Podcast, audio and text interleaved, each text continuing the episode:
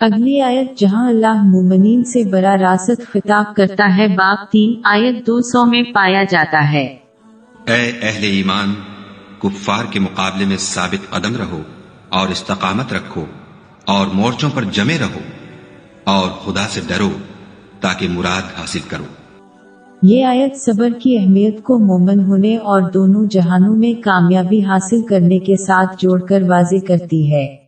جو صبر کی کوشش نہیں کرتا وہ ان چیزوں کو حاصل نہیں کر سکتا۔ ثابت قدم رہنے کے پہلے حکم کا مطلب یہ ہے کہ ایمان کے دو عناصر کا تجربہ کرتے ہوئے صبر کرنا چاہیے۔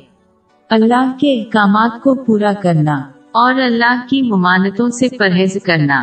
یہ اللہ اور آخرت کے معاملات ہیں۔ برداشت کرنے کے حکم کا مطلب یہ ہو سکتا ہے کہ کسی کو تقدیر اور اس سے آنے والی مشکلات کے ساتھ صبر کا مظاہرہ کرنا چاہیے۔ اس میں لوگوں کی طرف سے آنے والی مصیبت میں صبر و تحمل شامل ہے۔ یہ لوگ اور دنیا سے جڑے معاملات ہیں۔ اس آیت میں بیان کرتا یہ دونوں چیزیں ان تمام چیزوں پر محیط ہیں جن میں صبر کی ضرورت ہے۔ تعینات رہنے سے ظاہر ہوتا ہے کہ مسلمانوں کو بلا شبہ مشکلات اور رکاوٹوں کا سامنا کرنا پڑے گا جو انہیں صحیح راستے سے ہٹانے کی کوشش کریں گے۔ ایسے حالات میں ایک مسلمان کو اپنے عقیدے پر سمجھوتا نہیں کرنا چاہیے اور اسلام کی تعلیمات پر ثابت قدم رہنا چاہیے۔ اس کے علاوہ یہ اشارہ کرتا ہے کہ وہ مکمل طور پر برقرار رکھنے اور برداشت کرنے کے قابل نہیں ہوں۔ یہ کیونکہ وہ فرشتے نہیں انسان ہیں۔ لہٰذا جب بھی وہ پھسل جائیں تو انہیں اللہ کے حضور سچے دل سے توبہ کرنی چاہیے اور اس کی اطاط پر قائم رہنا چاہیے۔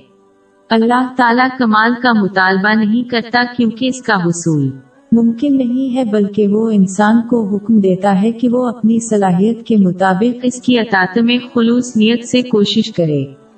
جس نے اللہ کی خوشنودی کے لیے جو باتیں کی ہیں وہ خلوص نیت سے کی، اس نے تقوی حاصل کیا جو دونوں جہانوں میں کامیابی کا باعث ہے۔ زیر بحث مرکزی آیت کے آخر میں اس کی طرف اشارہ کیا گیا ہے۔